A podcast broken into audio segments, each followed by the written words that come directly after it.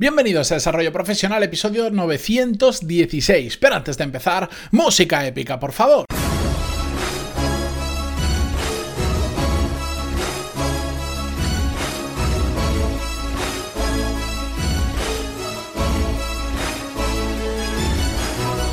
Buenos días a todos, bienvenidos. Yo soy Matías Pantaloni y esto es Desarrollo Profesional, el podcast donde hablamos sobre todas las técnicas, habilidades, estrategias y trucos necesarios para mejorar cada día en nuestro trabajo. Hoy es lunes 20 de julio de 2020 y os voy a contar el caso que ocurrió con un cliente con el que estaba trabajando muy de cerca. No estaba trabajando sobre esta situación que os voy a contar, estábamos trabajando temas más de organización, productividad y gestión de equipos, pero durante este proceso que estábamos trabajando juntos, pues le surgió una situación que empezamos a tratar porque le estaba, le estaba afectando bastante. Os pongo en contexto. Todo iba perfecto, de hecho las sesiones que tenía conmigo no era porque hubiera algún problema, sino todo lo contrario, quería hacerlo mejor, andaba un poco más perdido en gestión de equipos, etcétera, etcétera, y em, digamos, todo su entorno profesional pintaba bastante bien. Para que os hagáis una idea, la situación era que pues em, era el único preparado dentro de todo el departamento para ascender y sustituir a su jefe. Bien porque tenía la experiencia, llevaba unos cuantos años en la empresa y sabía cómo funcionaba muy bien internamente la empresa, qué es lo que necesitaba, conocía muy bien cuáles eran las fortalezas actuales y las debilidades del departamento, tenía, bueno, tenía, no tiene, mejor dicho, unos conocimientos y una capacidad y un talento más que de sobra para ocupar el puesto al que intentaba optar y además mmm, conoce no solo la empresa, sino que comparte los valores de la empresa, es, está muy a favor de la empresa y por lo tanto pues tenía todo, tiene de hecho todos los condicionantes perfectos para eh, sustituir a su jefe, que su jefe se iba de. Quedaba esa plaza libre porque iba, estaba en un proceso de saltar a otro departamento. No es 100% seguro, de hecho, todavía esto todavía no ha ocurrido porque es un proceso muy largo. No es 100% seguro que le vayan a coger en otro departamento y se quede ese hueco libre para esta persona, para mi cliente, pero es altamente probable de que suceda por la información que se tiene. La cuestión, hasta ahí todo pintaba bonito. ¿Qué pasó?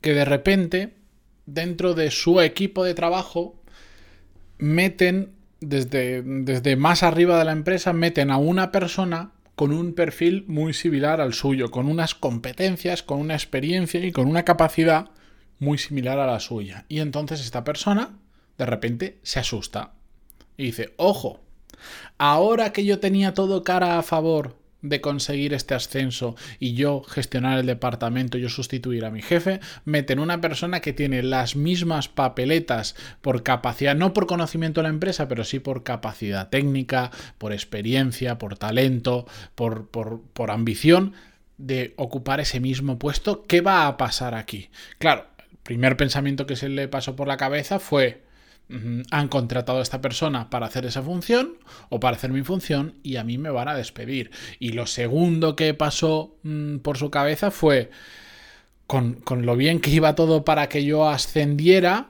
si no me despiden, porque mm, puede que también no ocurra eso, pero pasó por su cabeza, si vamos a tener que competir por ese puesto, pues yo antes estaba muy cómodo, ya lo tenía prácticamente asegurado, porque era la realidad, lo tenía prácticamente asegurado que iba a ser él, por, por, todos los motivos que hemos hablado, el que sustituyera a su jefe, ahora de repente ya no está solo, ahora de repente tiene mmm, competencia. Y eso le puso en un modo de lucha contra esa persona que le empezó a llevar a pues a no pasarlo bien, a ya no disfrutar del trabajo y a estar preocupado por cosas que no se debería preocupar.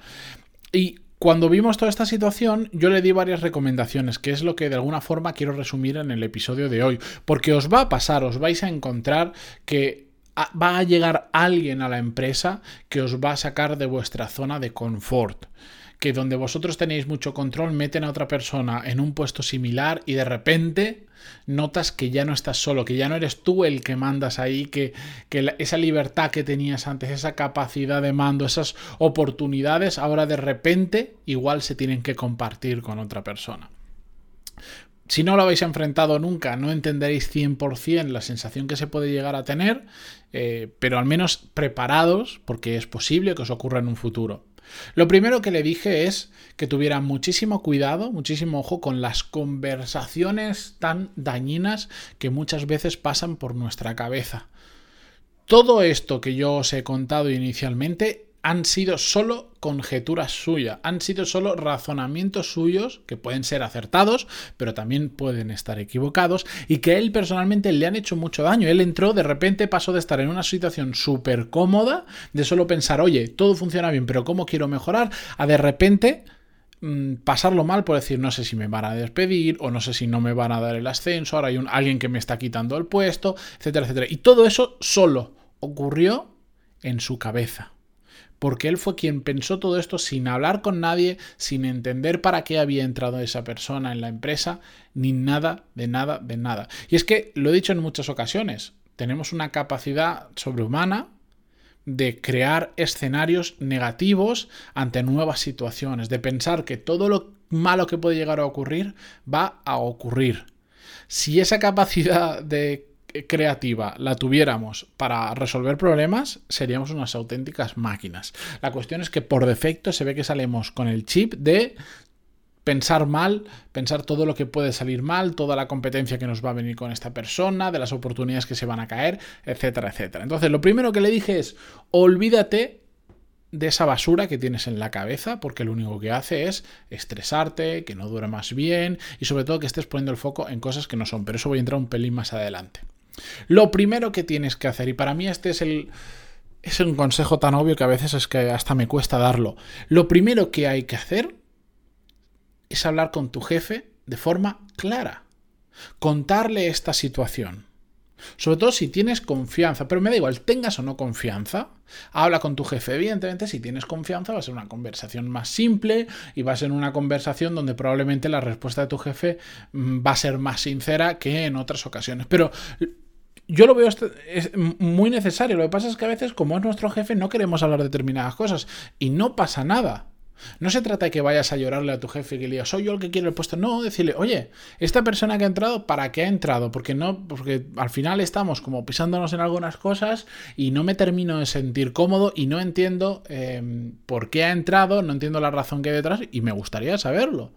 Porque hay mucho en juego para mi desarrollo de carrera, y quiero saber exactamente, quiero que me dejéis clara la situación, si no, yo no tengo ningún problema, pero ya, ya pensaré a ver qué hago con mi vida, si, si lo que yo creo que está ocurriendo está ocurriendo y como nadie me lo aclara voy a dar por hecho que es así. Pues, pues así puedes empezar una conversación y, intentar entender, que te expliquen por qué han metido esa persona, cuál es el objetivo de esa persona, em, qué funciones tiene exactamente y cómo te puede afectar a ti profesionalmente con lo que hemos hablado.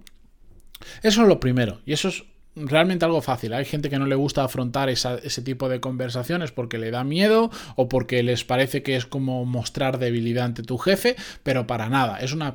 Si eres capaz de hacer eso, es que tienes confianza en ti mismo y que te da igual lo que pueda pensar la otra persona. Lo que quieres es solucionar el problema que tienes ahora mismo.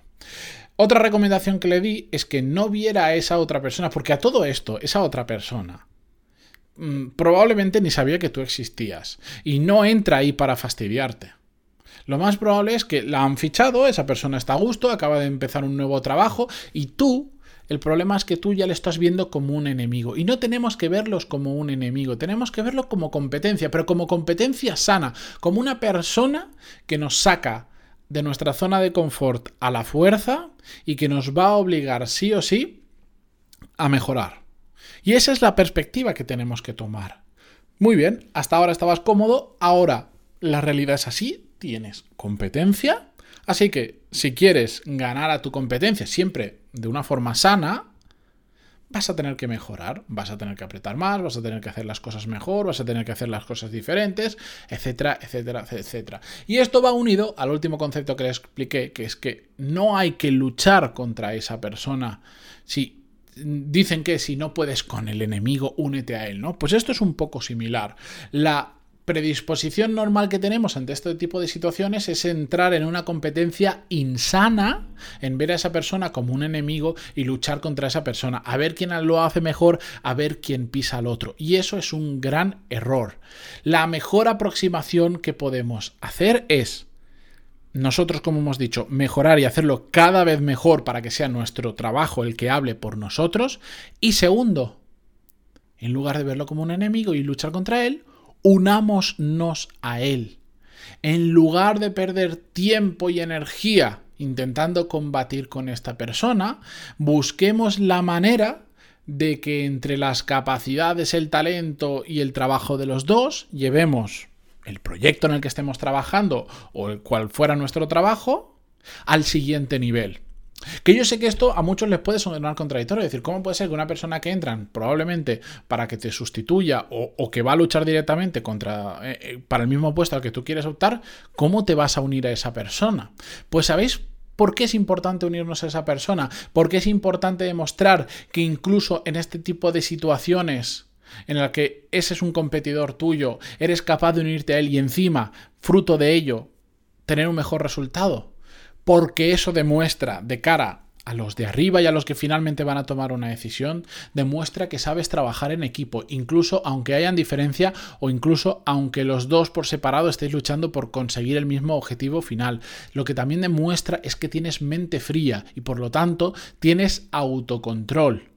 Lo que haría la mayoría de personas es entrar en una lucha encarnizada por ganar y pisotear a la otra persona. en cambio, tú has sabido leer la jugada, has sabido entender lo que está pasando y has sabido autocontrolarte y en lugar de entrar en esa pérdida de tiempo y energía y que termina llevando a peores resultados, le has dado la vuelta y encima estáis entre los dos funcionando mejor. Y también lo que para mí demuestra y es más importante es que estás comprometido con los objetivos que tienes dentro de la empresa y con tus propios objetivos de alcanzar ese puesto. Porque no los dejas de lado. Cuando tú te pones a luchar contra, persona, contra otra persona, pierdes el foco. Dejas de ver con claridad y solo estás pensando qué puedes hacer a lo largo del día mejor que la otra persona y si le puedes dejar mal o en evidencia, aún mejor. Y eso no funciona así. Si tienes mente fía, trabajas en equipo con esa persona, autocontrol, vas a conseguir que vean que tienes realmente compromiso con los objetivos que te han puesto de cara a la empresa y con tus propios objetivos. Y eso dice muchísimo de una persona. Porque eso no todo el mundo es capaz de gestionar una situación así de esa manera. Por eso, yo insisto tanto en esto no es fruto de un libro, no es fruto de haber, como últimamente me gusta decir mucho, de habernos ido al Tíbet a meditar durante cuatro años. No, esto es fruto de pararnos a pensar un rato. ¿Qué es lo que haría una persona de normal? ¿Qué es, ¿Cómo se podría orientar esta situación de la mejor manera posible. En un mundo utópico, ¿cómo lo podríamos hacer? ¿Cómo lo tendríamos que hacer? Se trata de ganar perspectiva, se trata de pararnos a reflexionar, a pensar en la situación y hacer las cosas bien. De ahí la importancia de pararnos a pensar. Con esto yo espero aliviaros un poco el camino si os enfrentáis a esta situación, que es muy probable que os enfrentéis a lo largo de una vida profesional, muy muy probable, y que sepáis reaccionar ante esa situación y no caigáis en la tentación de moveros por inercia, que os sonará de la semana pasada, ante este tipo de situaciones. Espero que os guste. Si tenéis cualquier duda, cualquier pregunta sobre este tema o sobre cualquier otro que me queráis mandar, vuestra historia, vuestro caso, pantalón y puntos barra contactar y encantadísimo de ayudaros. Y ahora sí, yo me despido esta mañana. Gracias por estar ahí, por vuestras valoraciones de 5 estrellas en iTunes, vuestros me gusta y comentarios en iVoox, Spotify, Google Podcast, donde sea que lo escuchéis. Gracias por todo y hasta mañana. Adiós.